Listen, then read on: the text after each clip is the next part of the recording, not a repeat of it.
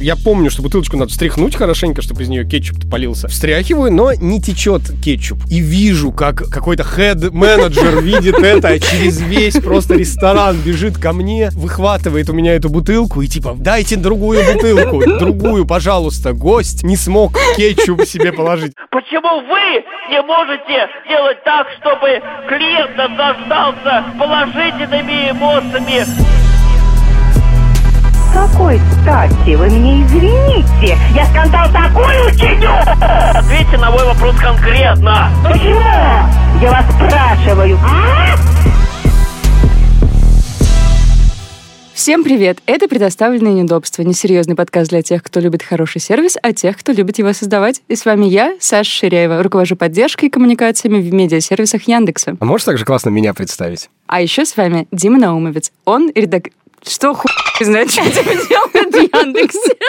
Меня зовут Дима Наумовец, я руковожу отделом текстов и дизайна, а до этого много лет занимался клиентским сервисом, в том числе в Яндексе. Меня зовут Ксюша Скачкова. В Яндексе я руковожу клиентским сервисом в поисковом портале. Все мы работаем в Яндексе, но этот подкаст к Яндексу отношения не имеет. Мы делаем его сами, шутим здесь шуточки, которые тоже придумали сами, обсуждаем темы, которые придумали сами. Вот такие мы самостоятельные. Но есть кое-что, что мы в подкасте не выдумываем. Например, наша регулярная рубрика Новости!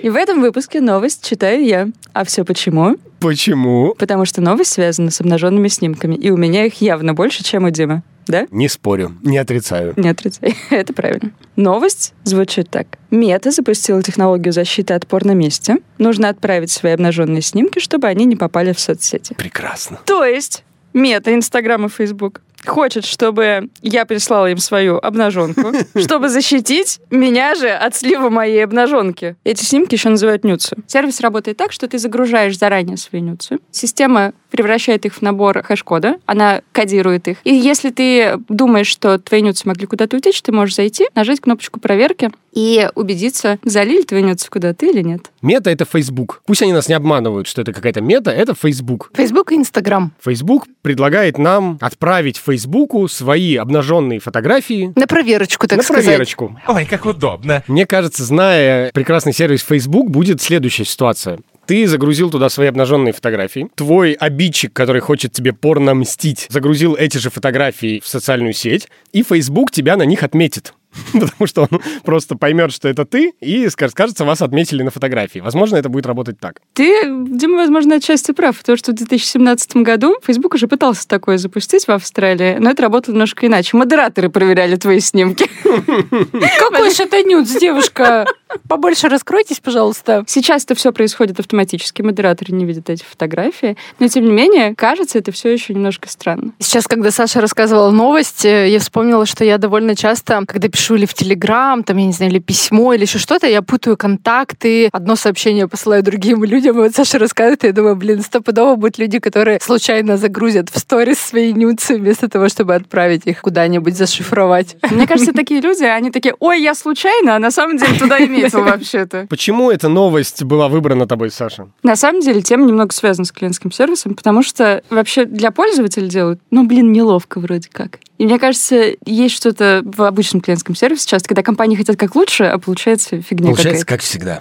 Фигня. Сегодняшнюю тему вы еще ее не знаете. Вдруг вы слушаете наши выпуски, не читая названия. Может такое быть интересно? И не читая наш Инстаграм неудобства и Телеграм неудобства, в которых мы регулярно объявляем, какой будет следующий выпуск, и собираем ваши истории. Мне как-то неловко получилось, э, как наш весь сегодняшний выпуск. Давай, давай, Дим, забыли. Ну Я хотела вернуть. Слушайте, а здорово, если выпуск про неловкость Будет нам неловко писать. Короче, как придумалась тема для этого выпуска? Меня коллеги позвали в ресторан, который теперь стал после того, как я туда сходил, мишленовским, А, это представляете? связанные события. Ты сходил, и он стал Мишленом. Я думаю, да. Мгм. Я сходил в этот ресторан, прекрасный вид, высокая кухня, конечно. Я очень благодарен коллегам, что показали мне такое место. После шоколадницы очень бросалось в глаза какие-то разнообразия блюд и богатые интерьеры. Но в какой-то момент я захотел пойти в туалет и удивился, увидел там девушку, Девушка стояла в туалете, и как бы я ей говорю, занято, мол, может, тут очередь какая-то? Она говорит, нет, пожалуйста, свободно. Ну, показала мне свободную дверь. Все, я зашел в эту дверь, вышел сразу же, моментально. И смотрю, другой мужчина двигается от э, другой двери к раковине. Эта девушка подбегает к раковине, включает э, водичку. Мужчина начинает мыть руки. Она достает баночку с мылом и предлагает мужчине выдавить ему мыльца на руки. Я как бы это все наблюдаю и понимаю, что сейчас я следующий. То есть мне надо сейчас будет тоже через эту процедуру пройти. Но я как бы, ну как бы я вооружен уже. Поэтому я так, таким невозмутимым видом подхожу, жду, пока она мне включит краник, подставляю туда свои бархатные ручки, покорно подставляю ей руки для того, чтобы она выдавила на них немного мыльца.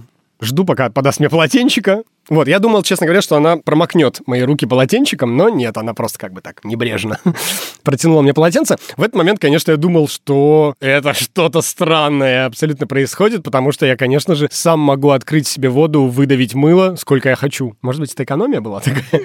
Вот, потом взять полотенце и уйти. И помню, что когда я вышел из этого туалета с чистыми руками и благоухающими, я достал смартфон и тут же написал вам в чате, что один из следующих выпусков обязательно будет про такие истории, и называться он будет «Извините, но это уже слишком».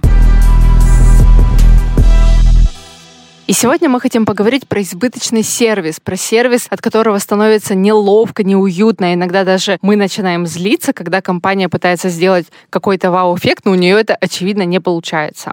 Мы спрашивали у наших подписчиков, как, Как всегда, всегда. мы это делаем в нашем телеграм-канале «Неудобства» и в инстаграме «Неудобства», чтобы они нам рассказали историю о таком сервисе. И на самом деле самая частая ситуация, которая бесит всех наших подписчиков, это когда компании регулярно обращаются по имени и отчеству, и это какой-то, не знаю, стереотип э, десятилетней давности, а некоторые компании продолжают это делать, хотя напрямую просят «не называйте меня, мне это неприятно». Мне постоянно звонят вот эти распространители билетов. Каких?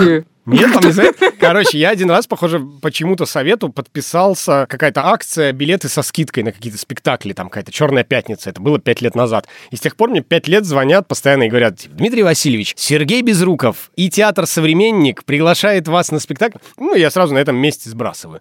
И тут недавно мне звонят и говорят, Дмитрий Васильевич, с праздничком вас! С Днем народного единства! Я говорю, так. Ну, а тут как бы непонятно. Она говорит, это Ольга Борисовна. Я опять, ну, как бы... Сергей Безруков и театр «Современник». Елки-палки, Ольга Борисовна. Скрипты поменяли. Да, поменяла скрипты. И таким образом у нее средний разговор увеличился с 5 секунд до 30 секунд. Что еще писали? Вторая по популярности тема — это когда в ресторане официанты бывают слишком навязчивые. Например, ты вот сидишь со своей девушкой или там с семьей, и ты хочешь сам себе наливать вино, а к тебе постоянно подходят и подливают, убирают салфетки, меняют вилки, снова подливают вино. В общем, не оставляют тебя ни на секундочку одного. Блин, ты как я на стейки жаловалась. Пришла есть стейки просто, и я хочу... А у меня еще такое настроение ужасное было. Я говорю, «Ну, можно просто в уголочке здесь вот забьюсь, а стейк свой съем и домой пойду, пожалуйста. И они приносят карту, я говорю, ну вот этот, просто любой навскидку. И тут начинается какое-то фаер-шоу просто. Здравствуйте, это наш э, шеф-повар Артур. Артур сейчас нарежет ваш стейк. Там все загорается, какой-то дым. Я такая, ё твою мать.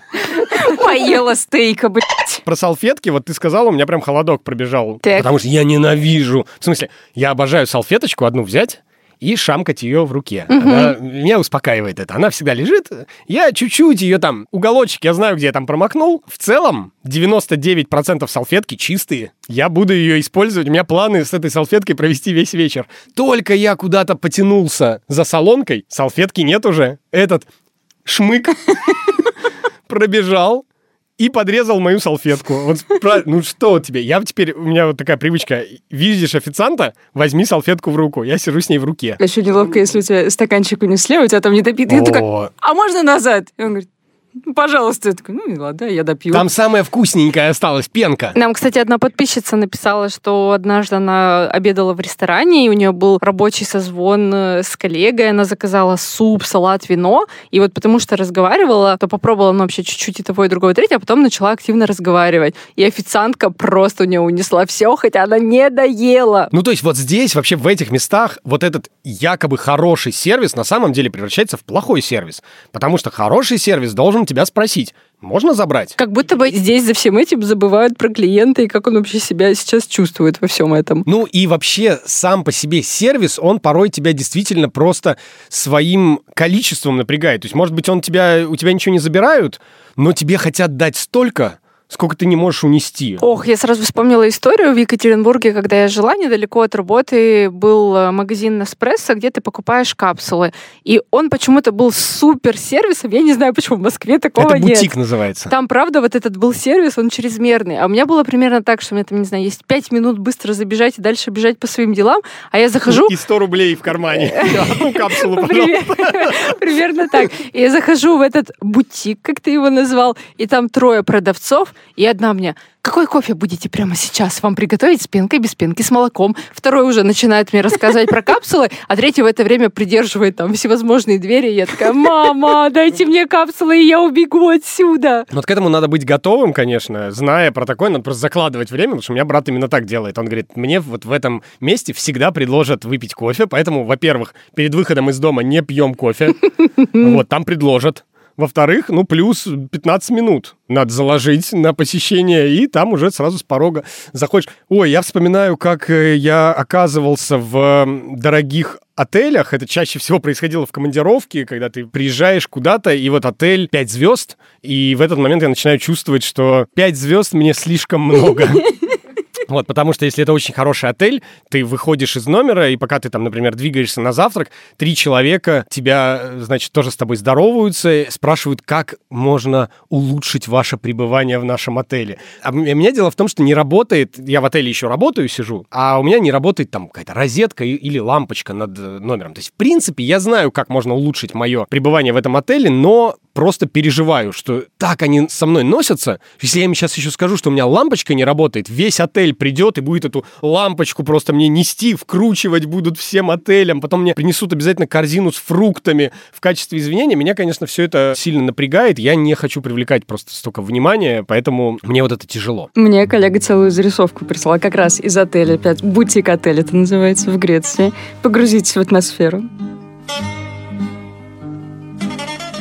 Прилетела в 11 вечера, час ехала до отеля, очень устала. В отеле встречают три человека. Один отбирает чемоданы, второй ключи от машины, чтобы ее припарковать, а третий хватает под руки и усаживает на диван. Спрашивают, что хочу на welcome drink. Я говорю, что чай. Они все равно перечисляют 15 видов напитков. Она говорит, хочу чекин. Они приносят мятные полотенца. Потом приносят какие-то брускеты. Потом чай. Она говорит, опять хочу чекин. Больше ничего не надо. Приносят каталоги с тем, что можно купить в отеле. Наконец, предлагают пройти за ними, но вместо номера показывают все, что есть в отеле. Ты просто не дойти туда. Через час, наконец-то, попадаю в номер, падаю на кровать, но тут стук в дверь, приносят фрукты. Выключаю свет, ложусь спать в бешенстве. Думаю, не дай бог еще раз что-то принесут. Снова стук, приносят вино. Так закончился ее день, а все следующие пять дней она не могла выйти из номера, потому что и тут же начинали спрашивать, а что еще можно улучшить в нашем отеле? И какой будет ее фидбэк? А потом женщина на а, ресепшене сказала, что хед-менеджер отеля хочет поговорить и узнать, каково ей живется в этом отеле. Ужас. Вообще, просто вот это как будто бы ситуация, когда ты даже не пытаешься представить, а кто твой клиент. Неужели они правда думают, что человек в отпуске хочет пообщаться с десятью людьми за час? Я каждый раз думаю, что это я просто не туда попал, потому что тоже там заходишь на завтрак, там вот эти, я помню, кетчупы стоят в бутылках запечатанных такие, знаете, в стеклянных бутылочках. Я думаю, а где можно так вот надавить? А там как бы запечатаны вот эти бутылочки. Думаю, ну ладно, значит, надо, наверное, взять эту бутылочку. Я помню, что бутылочку надо встряхнуть хорошенько, чтобы из нее кетчуп полился. Встряхиваю, но не течет кетчуп как бы.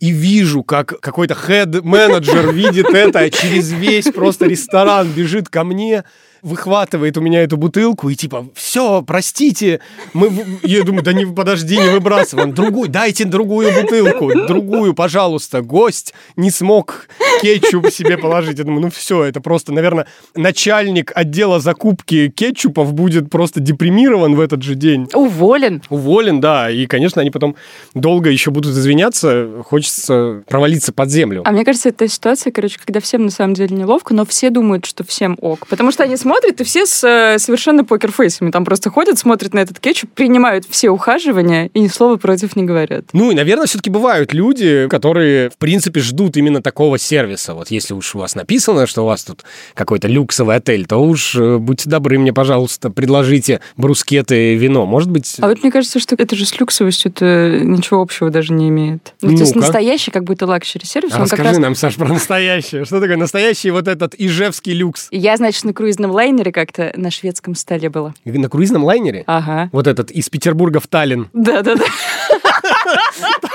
Я так и знал. Это он. Самый лучший круиз из всех, на которых я бывал. 80 евро и просто весь финский сыр У меня была каюта без окна. Вот, без окна это Б-каюта, но я говорю, я как Ди Каприо на Титанике. Вот, я сразу проверил, где вот эти решетки, которыми меня в случае чего будут закрывать. Я просто впервые тогда увидела, что такое шведский стол, очень впечатлилась и подумала, ну раз я 80 евро за это заплатила, я сыр отсюда в карманах унесу. И я была тем туристом, который просто пихал, значит, себе в карман. Он вонял. Я, значит, ходила, вина подливала себе постоянно. Сейчас и умиляюсь себе прошлый. Подожди, подожди, ты сказал, что это не настоящий люкс, а потом рассказал вот эту историю. То есть вот это Да, был это настоящий шут- люкс. шутка была, да-да-да. Я сейчас продолжаю первую мысль, что, мне кажется, суетящиеся вокруг люди — это видимость какой-то люксовости. А настоящая люксовость — это потратить кучу денег, правда узнать, что твоему клиенту нужно, и сделать это так, чтобы он даже не заметил. Вообще вот эта неискренность в обслуживании, она, конечно, имеет всегда обратный эффект. И вот нам в бот прислали просто восхитительное, здесь огромные воздушные кавычки, прощание в поддержке Озона. Я зачитаю, то есть после обращения в службу поддержки, как оператор попрощался. Я искренне благодарю вас прежде всего за обращение. Я очень старалась помочь вам разобраться в вашем вопросе. Желаю вам всего самого наилучшего. Здоровья вам и вашим близким. Спасибо, что вы с нами. Если появятся вопросы, обращайтесь. И да пусть хранит вас Господь. Я когда увидела это сообщение в боте, огромное спасибо, что вы их нам шлете, я подумала, что оператор просто взял все шаблоны, которые мог, и забыл их расклеить, и такой просто, и так сойдет. Хочу все сразу. Да-да-да. Ну как после такого пятерку не поставить? Очень легко. Очень легко. Я просто помню, мне коллега тоже показывал, как он заказал что-то на Алиэкспрессе, что-то такое, какую-то там недорогую там зарядку для телефона. И вот он показывает потом коробку, у него в коробке лежит зарядка, чайный пакетик, и написано «пять звезд, пожалуйста». Не, ну вот это мило, это Алиэкспресс, они же забота. такие эти фенечки какие-то кладут, тебя береги, чтобы дошла посылка хорошо. Не, вот это, мне кажется, очень классная история, а не 30 пожеланий здоровья и А если тебе таксист чайный пакетик даст, поставишь ему 5 звезд? Что за провокационные вопросы? Я слышал, кстати, страшную историю, не знаю, сколько она правда, от таксиста, от одного, что когда приехали китайские туристы в Петербург в большом количестве, ну, когда там 10 лет назад первый раз, они все после поездки ставили не 5 звезд, а одну звезду, потому что как бы это была высочайшая оценка где-то у них в приложении. А, то есть у них обратная система? Да, да, да, да, да. И они поэтому, типа, всегда Ух. ставили единицы, и таксисты поэтому говорили, пять, пять ставь. Эй, ты, неумный, ставь пять звезд. Вот, он говорит, одна звезда. Хорошо, одна звезда. Слушайте, ну а вот компании стараются для кого-то же. Есть клиенты, которым это надо. Это понятно. Я знаю, у меня некоторые коллеги, вообще знакомые, работают в консьерж-сервисах. Это вот для каких-то ведь статусных клиентов. Консьерж-сервис, я когда ездил за квартиру платить, На первом этаже там сидит, да, который, да, да? да, да, у меня вот э, хозяин квартиры жил в подъезде, где был консьерж-сервис. Это тот. Я всегда говорил, здравствуйте. Она говорит, вы в какую квартиру? Я говорю, в 42-ю. На самом деле, я до недавнего времени тоже не знала, что это такое, что это даже очень популярно. Вот как я это понимаю, вы поправьте меня, если я не права. Ты можешь купить некую подписку на консьерж-сервис, стать клиентом компании, которая оказывает эти услуги, и она помогает тебе реализовать большой спектр всяких штук, которые тебе нужны. Не знаю, там, забронировать такси на определенное время с определенными условиями, купить авиабилеты. Ну, то есть такой личный ассистент. Личный ассистент, но не прикрепленный. Это какая-то служба сотен ассистентов. И причем ты как-то ты оплачиваешь, в общем, не за каждую просьбу. Ну да, подписка на личный ассистент. И вот э, в таких именно консьерж-сервисах, конечно, мы стали искать истории, когда действительно клиенты хотят э, слишком многого, потому что, кажется, вот именно в таких местах эти истории должны быть. Одну из них мы нашли. Да, наша коллега Оля Кирюточкина много лет работала в консьерж-сервисе. Она, конечно, нам рассказала дичайшие истории. Давайте послушаем одну из них.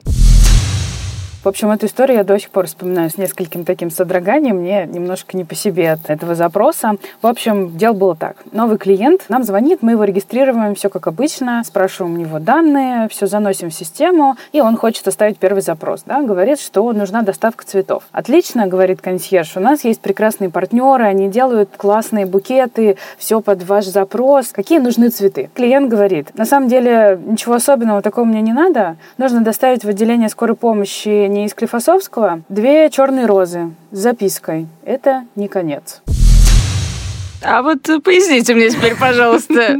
Я на самом деле не понимаю. Он живому это хотел послать? Выжившему. Выжившему. Это не конец. Ну, классно же. Ну, то есть он не просто так попал вниз Клифосовского. Так, но выжил и но получил выжил две и розы. получил две розы с надписью «Это еще не конец». Ну, продолжение следует. А, это он из-за него туда попал. Да? Да. Нормально же, две черные розы, это Ну еще не конец. Саша всегда отправляет своим бывшим э, две черные розы и надпись «Это еще не конец». А потом посылка «А вот и конец». Ты кое-что забыл. На самом деле, эта история закончилась тем, что этому интересному клиенту, мне даже сейчас, на самом деле, страшно что-то про него говорить, вдруг он послушает наш подкаст, ему отказали по этическим соображениям, то есть даже в таком сервисе, который готов делать для клиента все, есть э, определенные правила, которые они не готовы нарушать. Но мы не знаем, да, расстроился он или нет. Наверное. Ну, он говорит, ну тогда сам отвезу. Курьера мог вызвать. Мы как-то обсуждали, что когда мы плохо шутим, кто-то может плохо из нас пошутить, и остальные могут отреагировать как-то на это. Ну, вот сказать, мол, о, плохая шутка. А наша прекрасная звукорежиссерка Лера, она никак отреагировать не может. У нее есть выбор только вырезать шутку полностью, либо оставить ее, ну, как бы ей неприятно оставлять шутки, которые ей не нравятся. Поэтому у меня есть такое предложение. Лера пусть сделает такой звук, и она этим звуком будет помечать шутки, которые ей не нравятся. Вот, Лер, пожалуйста, если какая-то шутка в этом подкасте тебе не понравится, то давай мы после этой шутки услышим такой звук. Я пока готовилась к выпуску, вспомнила документалку на Netflix про самый грандиозный фестиваль музыкальный, который не состоялся. И он был заявлен как супер лакшери VIP фестиваль для миллениалов. Расскажу вам, как это все было и чем это закончилось. В 2016 году, пять лет назад, собрались два молодых человека, два миллениала, и решили сделать супер лакшери фестиваль. Миллениалы — это те, кому сейчас лет по 40. Мы могли бы попасть на этот фестиваль? Могли бы, могли бы. Ура! Одного звали Билли, а второй был рэпер с непроизносимым именем, я буду называть его Ярул. И неважно, как его звали на самом деле. Этот фестиваль должен был стать ультра, ультра роскошным фестивалем для богатой молодежи. И должен был пройти на Багамах. Кажется, мы не могли все-таки попасть на этот фестиваль. Билеты стоили от полутора тысяч долларов. В рублях, пожалуйста, можешь? По курсу понять. 16 года. Да, до 400 тысяч долларов. За 400 тысяч долларов тебе полагалась там какая-то огромная вилла с музыкантами в том числе. Кто должен был выступать на этом фестивале? Blink 182. И тут я подумала, это разве лакшери вообще? Вообще странно. Аркадий Укупник. А, Blink 182. Участники лейбла Канье Уэста. Major И, в общем, э, честно, мне как миллениалу... Lazer. Мне как миллениалу... Оксюморон. Не, о чем Кто эти там еще был? Это у нас, я помню, в Мурманске была тетушка, которая каким-то председателем молодежного фестиваля, она тоже пыталась объявить группу какую-то Джунипер, Джунифер, Джунипер. И вот она 10 раз это произносила. В финале Мумитроль, Бумбокс и Джунифер. Юнипер. Примерно так же сейчас.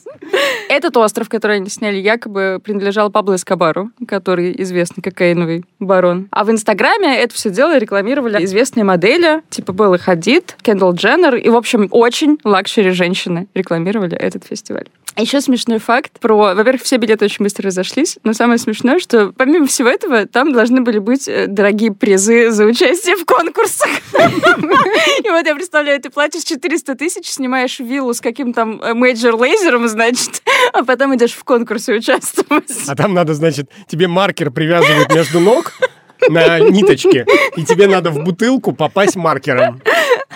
Потом следующий конкурс выносят три стула на сцену, на них шарики воздушные. Тебе надо попой лопнуть шарик. А подарки-то, подарки. Подарки. Бутылка шампанского. В жопу. В итоге оказалось, что остров очень плохо расположен. Там нет никакой внутренней инфраструктуры.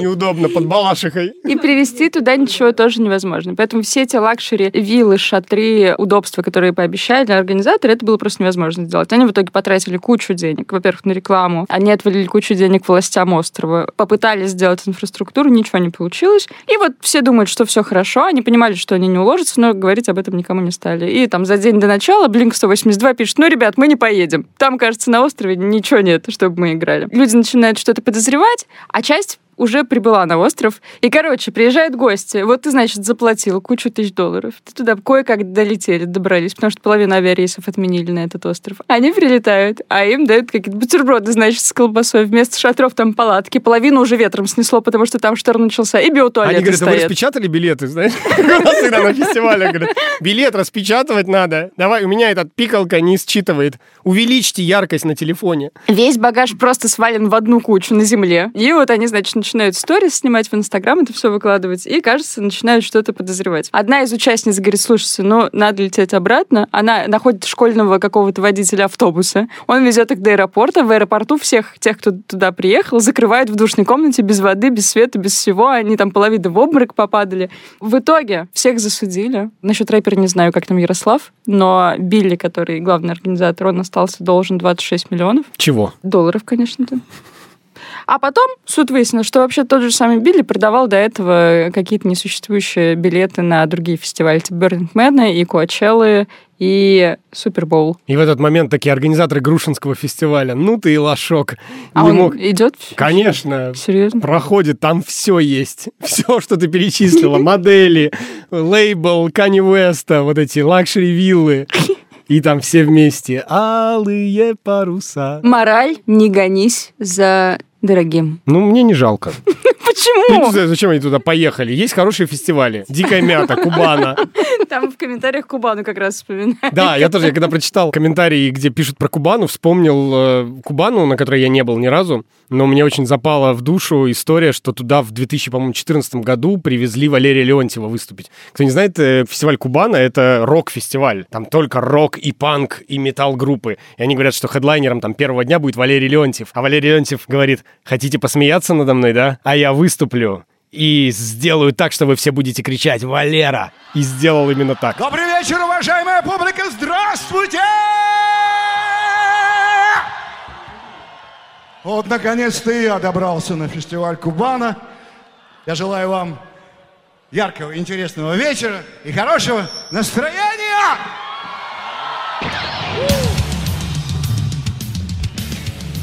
И они кричали «Валера, давай!» Это было... Я смотрел э, всю видеозапись этого концерта и думал, что, конечно, вот это супер случай, когда действительно человек, про которого думали, что он ни на что не годен, что он какой-то поп-артист, он раздал жару покруче других рокеров. Очень классная видеозапись. И классный эксперимент с точки зрения организаторов фестиваля. Ну и продолжим наше путешествие по теплым местам. Моя подруга Карина сейчас живет в Турции, и она прислала нам историю, в которой она расскажет про то, как окружающий ее турецкий сервис пытается сделать для нее все возможное, и что из этого выходит. Я приехала из Москвы в Турцию, живу здесь уже почти год, и обратила внимание на то, что здесь принято, когда ты приходишь в какое-то кафе, там больше одного раза, тебе официант, хозяин заведения дает какой-то комплимент. Например, ты заказываешь там одну пироженку, он тебе дает две, ты заказываешь кофе, он тебе к этому кофе еще там что-нибудь приносит. Ну, в общем, я пошла один раз в такое достаточно приличное место, заказала авокадо-бол в надежде увидеть его такой же, как в Москве, там фрукты, овощи и все такое healthy. Тут мне приносит, значит, мой бол, там лежит все как положено, авокадо, бобы и так далее. И посередине лежит такая хорошо прожаренная говяжья сосиска, прям жирная, такая хорошая сосиска. И я говорю, а как бы что это такое? Он говорит, ну это типа комплимент. Я вообще мясо не ем, и в этом авокадо-боуле она выглядела мега странно. И самое главное, что я просто не знала даже, куда ее деть, потому что я ее и съесть не могу, и вернуть ее не могу. Ну как же комплимент? И официант еще с таким выражением лица и вообще говорит, вот вам, пожалуйста, комплимент. Мы знаем, что вы к нам часто ходите, нам хочется сделать вам приятно. Я говорю, да-да-да, типа спасибо. И сказать ему, что, ну знаете, вообще мясо не ем, вы испортили мне тут вообще все и впечатление, и вкус, было вообще супер уже неуместно. Вот, и, в общем, мне пришлось взять эту сосиску, завернуть ее просто в салфетку отдать там собакам на улице. Ну и, соответственно, больше я туда не хожу, потому что, мне кажется, во второй раз они мне просто положат уже две сосиски или какую-нибудь говяжью котлету туда. У меня тоже есть история про неудавшийся комплимент. На самом деле даже две истории, и они произошли в один день. И одна история с хорошим концом, а другая с плохим. Вам с какой начать? Вам с каким концом? Да. Саша? Чпок. Лер, я за тебя сделаю. Не парься. Ну давай сначала с плохим, а потом с хорошим. Давайте. Это было... Давай, можно на ты. Дмитрий Васильевич, давайте я вам расскажу эту историю. Это было в начале 2020 года, ровно вот перед началом пандемии. На мой день рождения мы полетели в Красную Поляну, чтобы там провести три дня и покататься, и отпраздновать мой день рождения. И заселились в хорошую гостиницу. То есть можем себе позволить на три дня шагнуть. Вот. И в сам день рождения мы очень рано ушли из номера, потому что и хотели и в горы съездить, и потом мы поехали к морю ужинать с друзьями. Ушли рано и вернулись очень поздно. Возвращаемся в номер, я открываю дверь, и посередине номера стоит столик, которого не было, и на нем огромная тарелка фруктов и бутылка шампанского. Казалось бы, все хорошо, Но да? есть нюанс. Но есть нюанс. Дело в том, что я в это время была на втором месяце беременности, и у меня был жуткий токсикоз, а они зачем-то эти фрукты порезали. И за весь день они превратились просто в такие скукоженные, коричневые, неприятные вещи. И посередине всего этого стоит бутылка шампанского, которого мне нельзя уже. И я вот смотрю на это, и я вообще не помню ничего прекрасного в этой гостинице, кроме вот этой отвратительной тарелки фруктов, от которой мне реально от вида стало плохо, и шампанское, которое я не могла выпить. Что вы сделали? Побежала в туалет. Мне стало реально, мне просто стало плохо. А муж в этот момент нормально. Не такие уж они Ну, с искукоженные. днем рождения, дорогая. Выпью, что мне? Вот. А вторая история произошла в том ресторане, в котором мы праздновали. Мы поехали на ужин в ресторан у моря, и там мы должны были встретиться с нашими друзьями. То есть мы пара и пара наших лучших друзей. Мы сидим в ресторане, мы пришли чуть раньше, и я заказала, ну, так как мой день рождения, я говорю, «А вот после нам всех там напитков и еды принесите, пожалуйста, четыре кусочка тортика. Вот медовик я люблю. И можно свечку в один кусочек? Говорю, у меня день рождения, я хочу желание загадать. Ну, то есть я заказала себе сама, как я хочу. И Официантка, все прекрасно, все сделаем. И мы ужинаем с друзьями, прекрасный вечер. Вообще просто настолько было все хорошо. И тут начинается то, что мне не очень понравилось. У нас еще был столик в углу ресторана, то есть я прекрасно вижу весь зал. И вот я вижу, как из дальнего угла начинает собираться толпа официантов, выносит тортик со свечкой, и они начинают петь. С днем рождения тебя! С днем рождения, Ксения Викторовна! С днем С рождения! 50-летием! И Я, сижу, и я вот я вижу, как это просто толпа идет. А я ненавижу такое. Ты сама попросила. Нет, я просила просто свечку в тортик. И я сижу, и я начинаю, типа, блин, ну зачем, ну зачем, не надо. А еще никто не видит, да, из моих, тех, кто сидит со мной, гости за столом. Я вообще не понимаю, что происходит. И я просто хочу провалиться сквозь землю и думаю, ну, блин, я такого не хочу. Зачем вы портите мне день? И я все это еще вслух говорю, начинаю гундеть. Есть один нюанс в этой истории. В этот же момент... Тебя в этот момент показывали по экрану. Да. В этот же момент в ресторане праздновала свою победу футбольная команда «Спартака». Я это знаю, потому что мой муж фанат «Спартака», и как только мы зашли в ресторан, он их там всех узнал, их там сидит человек 30 мужчин. Их 11 же. Э, не, там тренера, ну, то есть видно там состав, ну, как бы там прям вообще много-много. Они сидели, знаете, как за огромным свадебным столом. И... Одни мужики, да? Да, да. И когда вот та толпа официантов начинает петь, команда Спартака начинает подпевать. Знаешь ли ты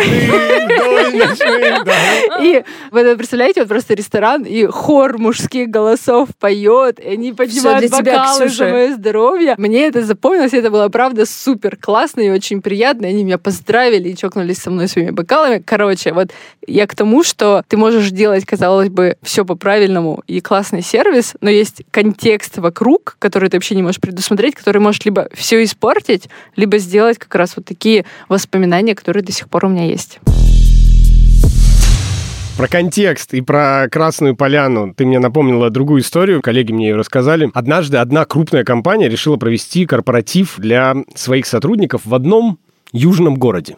У этой компании, значит, была большая сеть региональных офисов, складов, распределительных центров. И вот для этих сотрудников из этих региональных офисов, складов и распределительных центров и решили провести вот этот корпоратив. Надо было лучших из них собрать. Компания не поскупилась, выбрала один из самых дорогих отелей в этом регионе для того, чтобы отметить с размахом все. И там вот я посмотрел, сутки проживания в этом отеле стоят в среднем 15-20 тысяч рублей одни сутки. То есть три дня проживания, вот так, чтобы почувствовать атмосферу, это примерно месячная зарплата одного приглашенного на этот корпоратив, э, значит, Человек. человека, да. Как ты хотел обозвать? Нет, все было отлично. Корпоратив э, первый день прошел... Нет, в первый день, наверное, у них был тимбилдинг какой-то. По веревочкам лазили. По веревочкам Там-то лазили, да. точно карандаш в бутылку надо было опускать. Да-да-да. И где-то вот к середине этого всего действа, значит, у них случился вот этот вечер, когда уже все позволяют себе все, что можно, хорошо проводят время. Он закончился где-то глубокой ночью, а на утро к представителям компании подходят сотрудники отеля и говорят, есть один Нюанс. После вчерашнего вечера у нас есть небольшая проблемка с одним э, гостем. Случилась проблемка. Вот, пойдемте, мы вам покажем. Дело в том, что получилась вот какая... Ну, им очень неудобно, когда они это все говорят. Говорит, один из гостей, после того, как закончился вечер, он поднялся к себе в номер, пошел в душ, что-то, наверное, как-то устал за вечер, поэтому он решил присесть в этом душе, вот, и заснул. Присел он таким образом, что нижняя часть этого сотрудника закрыла сливное отверстие в душе. Сначала водой наполнился весь душ, потом вода пошла в номер. И, кстати, селили по двое, поэтому, в принципе, там экономия есть какая-то. То есть, э, как все вскрылось, э, второй его коллега, который в этот момент уютно посапывал в номере, он как-то открыл глаза и увидел, что плавают предметы какие-то в комнате. Вот, значит, куда-то пошел там на ресепшн. В этот момент уже затопило пол этажа, несколько соседних номеров. Вот, они пришли, сотрудники отеля, растолкали мужчину и припроводили его спать. И вот они говорят, что дело в том, что ущерб предварительно составил 196 тысяч рублей. Что он говорит, у нас итальянский паркет, зеркала, матрасы. Как-то мало тогда. Ну, это предварительно. Вот мы еще, оценщики еще подойдут, как бы, и вот. И поэтому, говорит, мы вам в счет корпоратива включим еще счет за вот это происшествие. И, конечно, здесь было очень интересно, как дальше компания будет с этим разбираться, которая организовала корпоратив, потому что я когда первый раз эту историю услышал, я как-то быстро поставил себя на место этого сотрудника и думаю, а я не просил меня вести в отель с итальянским паркетом. Ну, то есть у всего должен быть какой-то предел. Тебя ж могли привести в отель и сказать, тут паркет стоит 2 миллиона или 20 миллионов. То есть я говорю, должен быть какой-то предел, он должен быть, там, не знаю, застрахован этот отель, и нельзя теперь всех собак э, вешать на этого бедного сотрудника. Но э, служба безопасности этой компании, тем не менее, выставила ему претензию, попыталась сделать так, чтобы он из своей зарплаты это платил, и он вроде бы уволился после этого. Вспомнилось мне, что во времена нашей молодости, когда у нас не было денег, но был вот такой вот молодецкий нрав, мы ездили и снимали самые дешевые турбазы. Вот это, там нет никакого паркета. Они Там нам- и слива-то не было. Турбазы. Я в подъезде пила.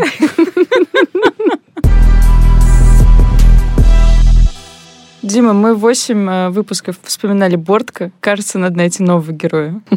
Нашим новым героем будет Дмитрий Дюжев. Вы можете знать Дмитрия Дюжева по роли космоса из бригады. Короче, братва, раз вы все здесь такие тупые, то Космос Юрьевич Холмогоров за вас все уже решил. В 2017 году он на нескольких телепередачах рассказывал историю о том, как попал в неприятную ситуацию в одном российском аэропорту. В том числе он рассказывал эту историю на передаче «Судьба человека» на канале «Россия-1». Знаешь такую, Саша? Я не буду отвечать без своего адвоката. Так как у нас выпуск неловких рассказов, я не мог не вспомнить эту историю. Поэтому слово Дмитрию. Так получилось, что на стойку регистрации бизнес-класса стояла длинная-длинная очередь. Я подошел с самого конца и спросил крайнего человека, «Извините, вы в бизнес-классе летите?» Промолчал. Я пошел ко второму, «Извините, вы в бизнес-классе летите?» «А». Пошел дальше, «Извините, вы в бизнес-классе?» «Нет». Вы в бизнес-классе? Нет, нет, нет, нет. Я дошел до какого-то человека, который сказал, да, в бизнес-классе. Говорю, хорошо, тогда можно я за вами встану? Ну, вставайте. Я встал. Вот минут 20 я простоял эту очередь до стойки регистрации. Сзади ко мне подошел человек и говорит, Дмитрий, а вы что, вообще не, не, не уважаете людей? А что для вас люди? Вы, вы в очередь влезли? Это как вообще? Мы что, не люди? Я говорю, нет, это стойка регистрации для пассажиров бизнес-класса, поэтому я, собственно, тут по праву должен стоять. Нет, а что, из эконом-класса этого для вас не люди? Ну, я повернулся к этой очереди опять и говорю, вы что, все недовольны, что я имею право встать с бизнес-пассажирами? Да, мы тоже здесь стоим, мы тоже люди. Я не стал спорить. Я пошел в самый конец и встал в очередь. Нравится, что Дюжев рассказывает все очень на видео с серьезным лицом, и сзади это огромная надпись «Судьба человека». Я бы сказала «Судьбинушка». Ты правильно чувствуешь, потому что самое это классное в этом рассказе Дмитрия, как он потом в итоге объяснил, что было в этой ситуации не так, что больше всего его раздосадовало.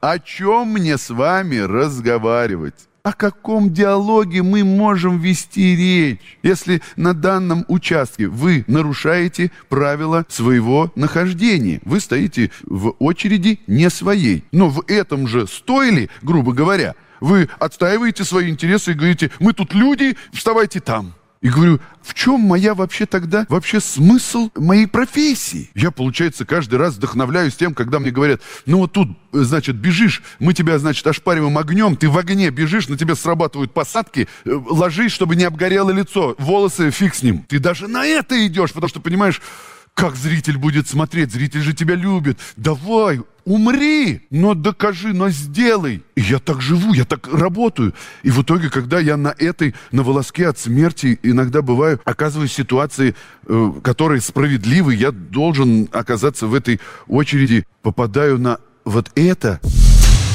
Пользуется ли кто-нибудь из вас Sky Priority какой-нибудь, например? Ну, любой пас, который тебе дает возможность пройти без очереди. У тебя приоритетная посадка.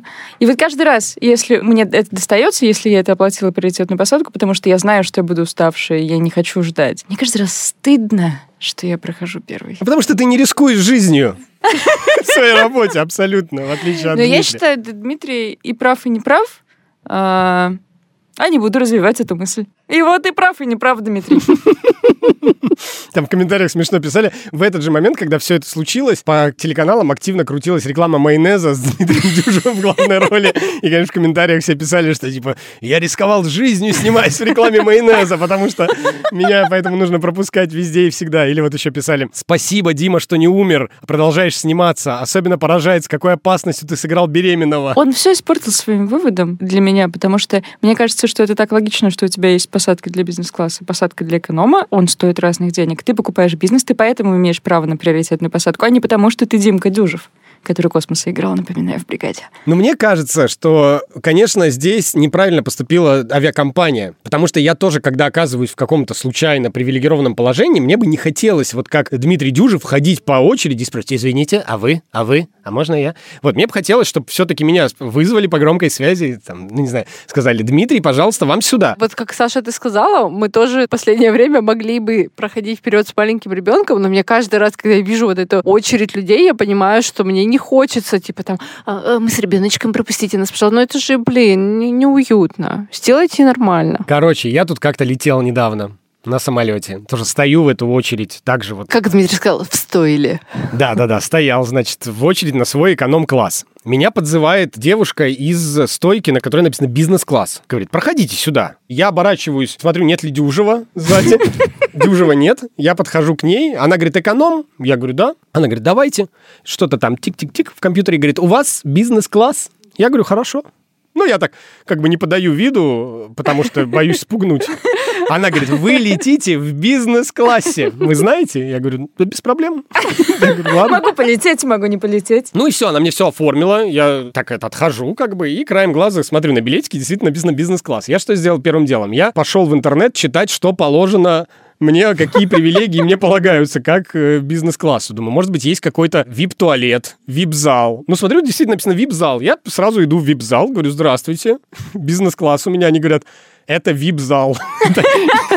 Я говорю, нет, да? Они говорят, нет. Я думаю, да зачем? Зачем вообще этот бизнес-класс нужен, если меня вип-зал? Не... Ну, я так посмотрел, там что то сидят на кожаных креслах. Вот, очередь дальше на посадку была тоже одна, что меня тоже как бы расстроило. Когда сели в самолет, я поэтому стал напряженно ждать, когда шторку закроют, потому что тоже я вот как Дмитрий с этими людьми уже мне тяжеловато было. Я думаю, когда мы уже шторочку закроем, потому что, ну, хотелось остаться вот в этом кругу четверых людей, таких же успешных, как я. Вот. Там очень широкие кресла кожаные. Оказалось, что там много кнопочек, настроек всяких. Подножка под ноги выехала, она электрически начала мои ноги поднимать. В подлокотнике телевизор оказался, я его из подлокотника прям вот так вот вынул. И сижу, кайфую, думаю, все. Смотрю, еще шторку задвинули эту. И ко мне тут этот Стюарт подходит, говорит, уберите все, пожалуйста, мы к взлету готовимся.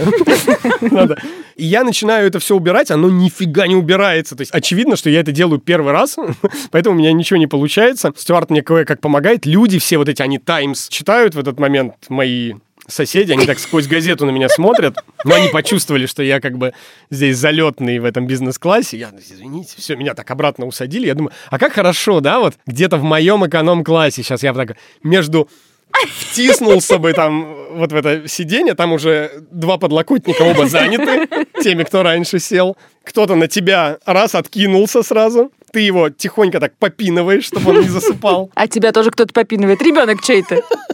Вот, я думаю, все-таки, вот опять же, что в начале я вам говорил, то и в конце выпуска скажу. Все-таки знай свое место каждый. Вот, мне было все-таки в этот момент, я понял, что я куда-то забрался не на свое место, но, тем не менее, потом мне принесли еду в фарфоровой посуде.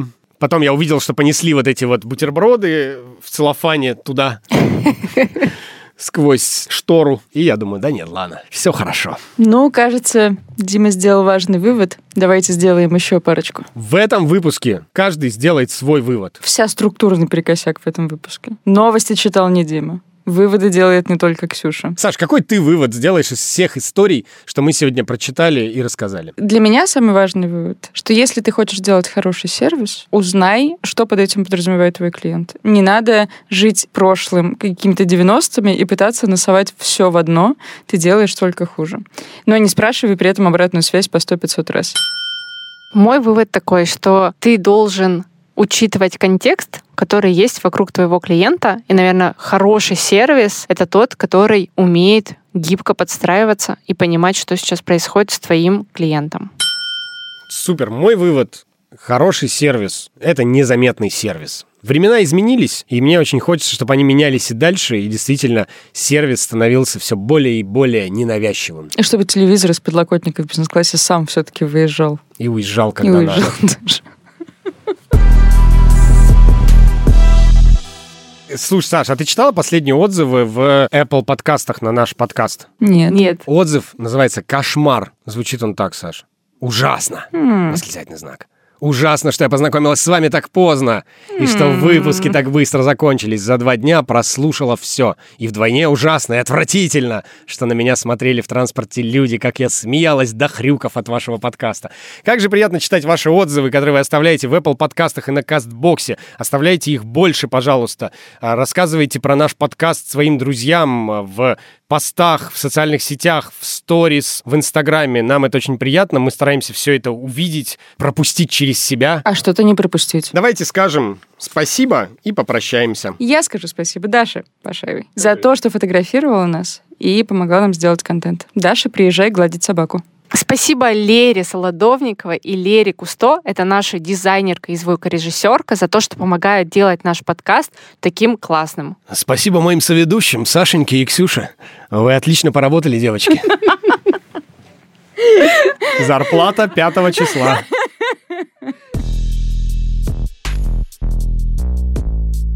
С вами был подкаст предоставленные неудобства. И я, Саша Ширяева, которая старается делать нюцы такими, чтобы за них было не стыдно, если они утекут куда-то в сеть. Я Дима Наумовец, и я рискую жизнью каждый раз, когда записываю этот подкаст. У меня нет подводки, ребята. Опа, не подготовилась. Скажи. И я Ксюша Скачкова. И я, Ксюша Скачкова. Всё. У тебя есть подводка. Поздравляю тебя.